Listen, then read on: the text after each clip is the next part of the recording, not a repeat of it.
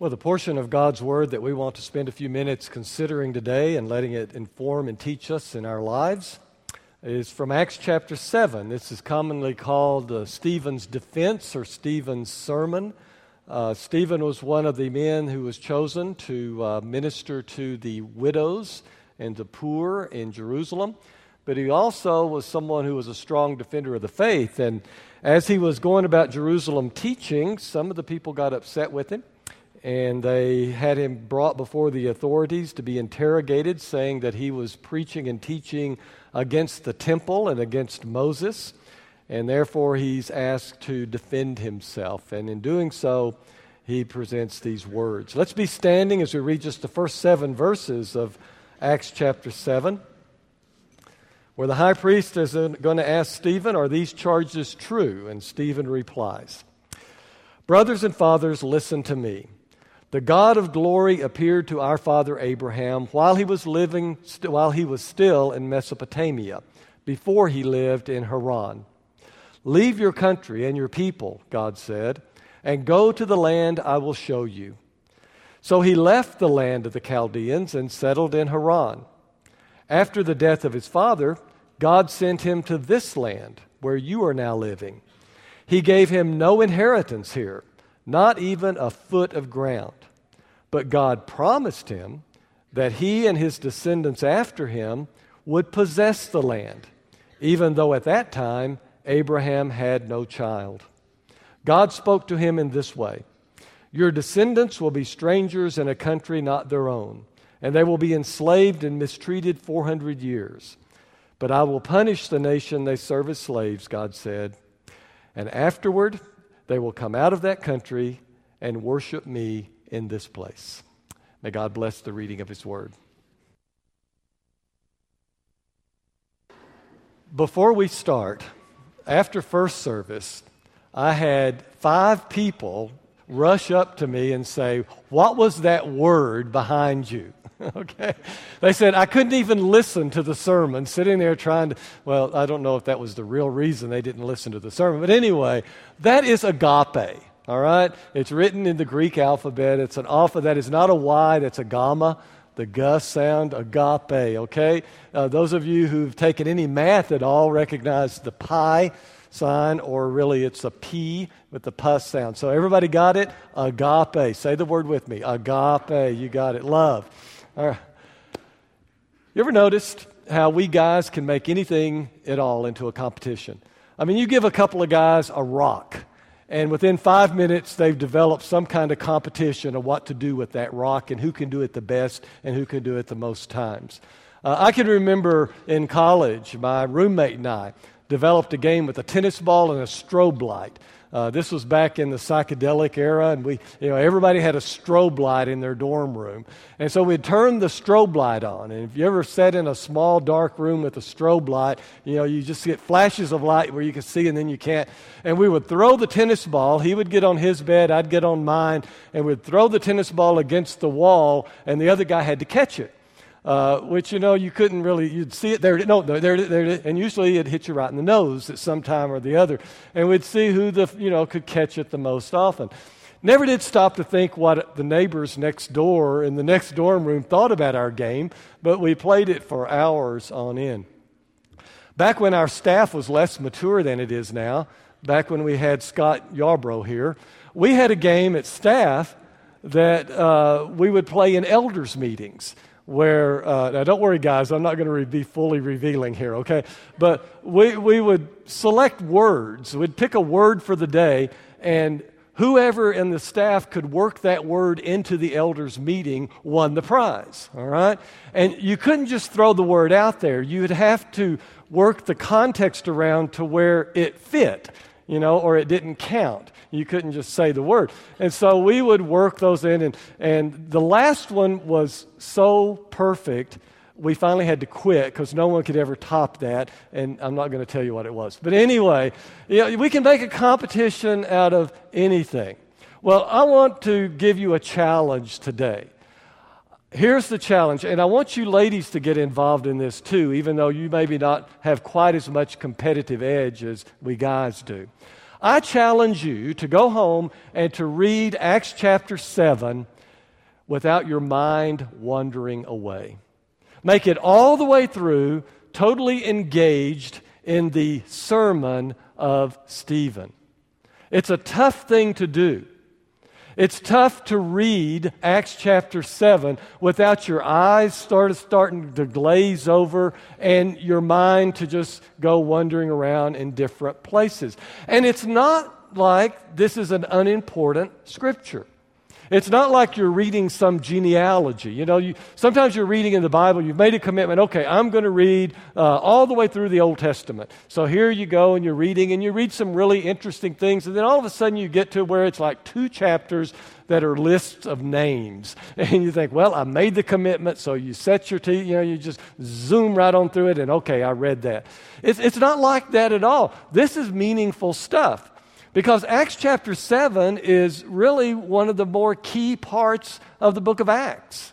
Uh, because the, one of the, the, the main things that Luke is trying to do is show us how the gospel was preached first in Jerusalem. And as he says in, I believe it's verse 8 of chapter 1, that then it was spread to Judea, and then it spread to Samaria, and then it just went all over the world.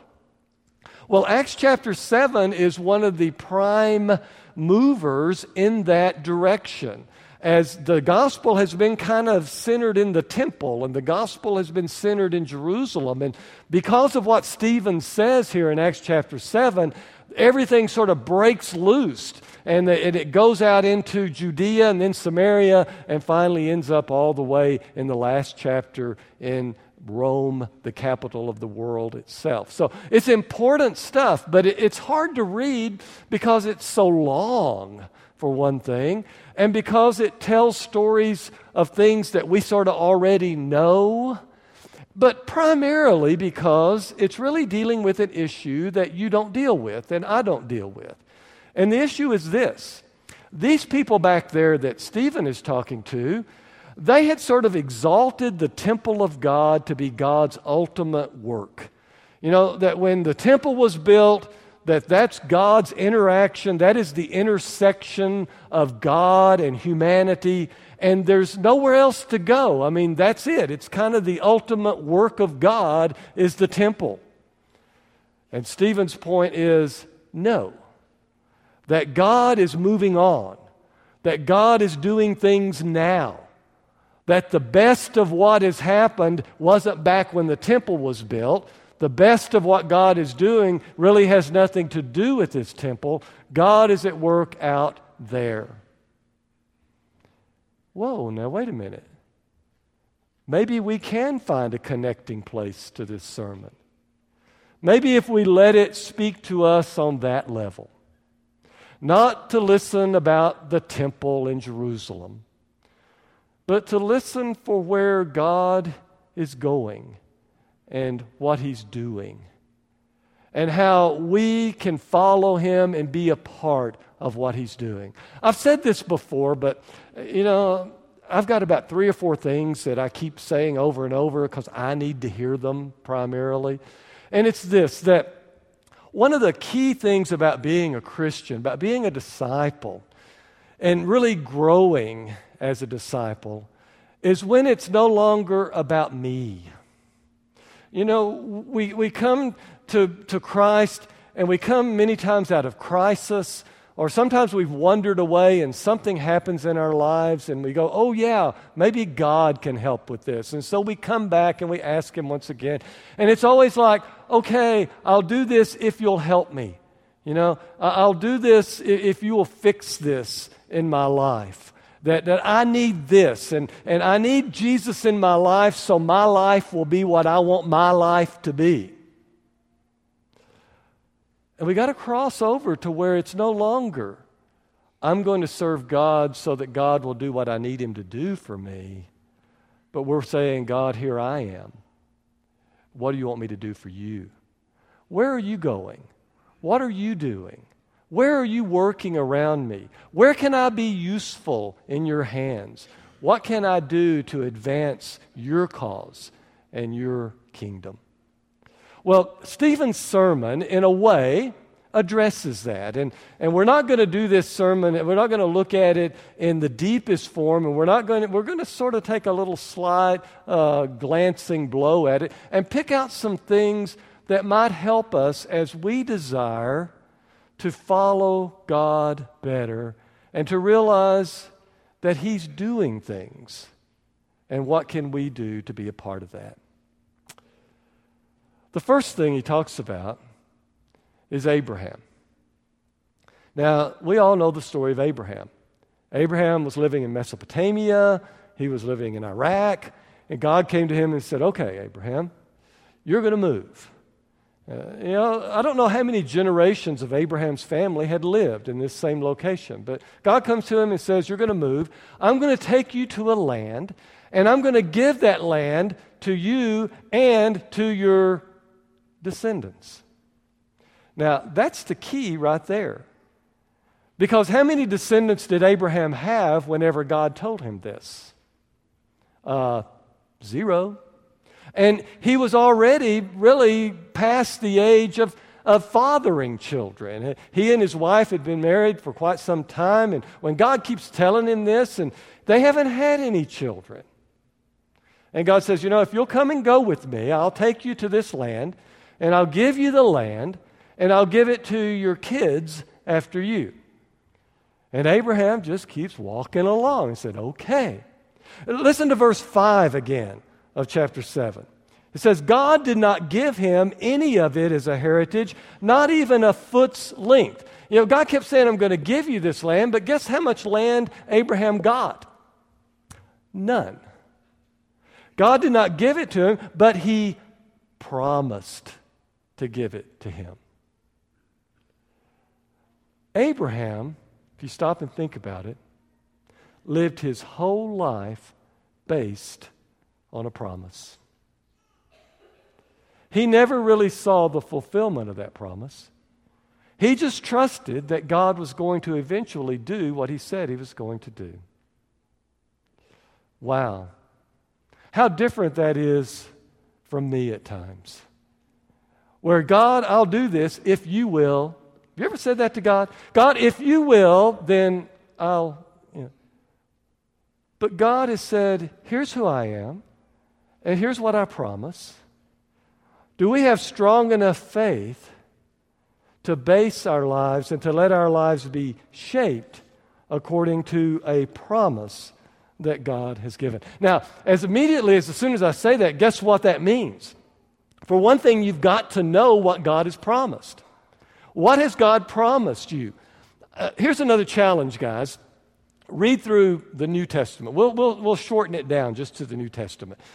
Start today, start tomorrow, reading through the New Testament with this question in mind What has God promised me? You know, not what did God promise Noah and what did God promise Abraham. What has God promised me? What is He telling me He will do? And do I trust Him enough to base my life, to set the direction of my life, to make my, the decisions of my life based on what God has said He will do for me? You know, one thing we'll quickly discover is that God never promised that our life would be very easy. Do you ever read about these guys that were the great servants of God in the Bible? Yeah, they just sat around in their recliner with their feet up, watching TV all the time. They always felt good. You know, nothing bad ever happened in their lives because they were servants of God. And that's what God is for, is to make our life easy, right? You're not going to find that in this book, are you? If you know what God has promised, that's not one of the things He promised to us. He never promised that our lives would be smooth, our lives would be easy, but He has promised that He would give us the strength to face whatever may come our way. He has promised that He would give us His peace in our hearts so that when the whole world around us is going crazy, we can keep going and be steady, that we have the rock living within us. He has promised that He would put within us His joy, not giddy, happy joy, but just the purposeful contentment that we realize that life still has meaning, even though everything is kind of crazy all around us. When we really start reading and asking the question, what has God promised us? Then we realize what it is that He said, I will do this. But then the question arises will we live our lives based on those promises? Or are we just going to live our lives reacting to what's happening around? Doug, thank you. For, you know, I realized I never did call you and tell you you were going to do that, did I? Thank you for covering for me. But what Doug said is something along the lines that, that I was really thinking of too. And uh, it really just even occurred to me uh, between the services here. Uh, one of the most significant, do, do, you have those moments in your life as a disciple, uh, your life as a Christian, that, that you'll never forget? Uh, maybe it's a retreat experience. Maybe it's a time when you're just all by yourself. Maybe it's a time on a mission trip. But, but when you think back over your walk with God, your walk with Christ, there's certain moments that just stand out and you remember every detail about them. Well, one of those happened to me in my den in Tyler, Texas, sitting in my big leather pink chair. It wasn't really pink, but it, it was the 90s, you know. Anyway, sitting there and uh, wrestling with some stuff and upset about some things going on at church and this and that and thinking, well, what can God do? And it suddenly dawned on me. I started thinking about all the scrapes, all the mistakes, all the problems everything that had happened along the way in my life and how good God had been to me and how much He had done for me. And I had to stop and say, you know, God, you don't have to do one more thing for me. You got me. You know, if you don't ever send another blessing into my life, it's okay you still got me. It's not based anymore on what you do, it's based on what you've done. And it's based on your promises. And I know that you'll keep your word. Abraham shaped his life based on the promises of God. Joseph is the next story. He quickly tells the story of Joseph, just sort of throws it out there. And Oh, yeah, Joseph was sold into slavery by his brothers. oh, yeah, Joseph was sold into slavery by his brothers. I don't know what kind of family you grew up in. I had three boys. Uh, we could tell stories about some of their interactions, you know, but yet two of them never got together and sold the other one into slavery. Thank you. so, you know, we, we thought at one time they might, but they didn't do it. Uh, you know, I don't know what kind of family situation, what kind of environment you grew up in, but, but probably that didn't happen to you, but it happened to Joseph. And we sort of read past that. Oh, yeah, well, things are going to turn out okay. Uh, he didn't know that. He's down in slavery for 30 years. He used to be the, the favorite son of a wealthy man, and now he's a slave for 30 years. And yet, if you notice, it says he was sold into slavery but God was with him. Another way that we realize that whether or not we're truly following is do we really trust that He's with us? That He's here? That He has said He would be, it's one of those promises. You know, it's one of the promises He made. It's the last thing Jesus told His disciples as He was ascending into heaven. Don't worry, I'll be with you always. And it's a promise that applies to us too, that He is always there. And even when things go crazy in our lives, He's there.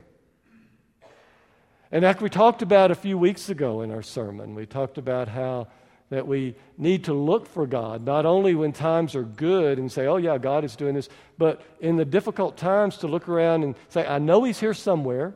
I know He's here. I know He's working. I know He cares about me. Where is He and what is He doing? So just to trust that He's there because He said He would be there and that God is with us. Hurrying on. Third example that He gives is Moses. And He spends the most time talking about Moses. But it's interesting how He tells the story of Moses because He talks about Moses and He tells his brief history of his life. But the thing he keeps coming back to, and he says three times in three different ways, that Moses faced opposition and rejection. Every time Moses thought that he finally was doing what God thought he ought to do, he then runs into brick walls that the people oppose him, that, that they push against him. In fact, the phrase that's used twice is that, that they try to just push him aside. Be forewarned that if you try to follow God and let him lead you where he is going, you're going to run into opposition. Your number one opponent is named Satan. Heard of him? Know, what, what happened to Jesus the day he was baptized? Did he go have a party? Did he sit around thinking with his hands folded how wonderful all of this was? No. He was led out into the wilderness, and there he was tempted. Satan came after him. I try to tell when I'm part of a baptism and I'm up in this room right back there, and after the baptism, if it was a man and we're standing there together and we're praying together, I say, Now, you better be careful because you're in danger right this minute. Because you once were a child of Satan, you're now a child of God, and Satan's coming back for you. He doesn't like losing his people. And therefore, whenever you make your commitment to God, you better hold on to his hand strong because Satan's going to come and he's going to do everything he can to get you back. And the really bad thing is, he knows exactly where your weaknesses are. Wouldn't it be nice if he only attacked your strengths? I have a whole list of temptations that, that Satan could never get me on. They just don't, they don't care about those things, you know? You could just dangle them there in front of me and I could walk away and say, oh, I don't care, I don't care. But then there's this other list of things. And he knows that if he puts those out in front of me, Tommy's going to stop and think, I don't know, I don't like that. We're going to face opposition. You're going to face opposition from the spiritual world, you're going to face opposition from the physical world. There will be people that reject you, people that oppose you. Know that. It happened in the life of Moses. You're going to face opposition in your circumstances. How many of you have ever made the, the pledge, I'm going to pray more often? And then you realize a week later that your week was just crazy. There was just so much to do, so much going on, and you just never got around to it. You know, you want to know God better. You're not going to get to know God better unless you spend more time talking with Him and listening to Him. Therefore, do it. But you know, the week just gets crazy. You're just, it's pushed aside. Which brings up our last point, by the way. this sermon's sort of going like this. Here we are, the last point. You ready? The last thing he says to these folks is, You guys have settled down. God is a God who moves. God is a God who's always going someplace. And one reason you're not following him now, one reason you're missing out on what he's doing is that you're all nice and comfortable and you're settled in. Now, the way he talks about that is about how when God first gave them a place to worship, what form was it in? It was a tent, wasn't it? And the tent they just took, and the tent moved, and God Himself would move the tent because His presence would go on before, and they'd go, Oh, there goes God, let's pack up and go. And they'd move the tent, and there He was.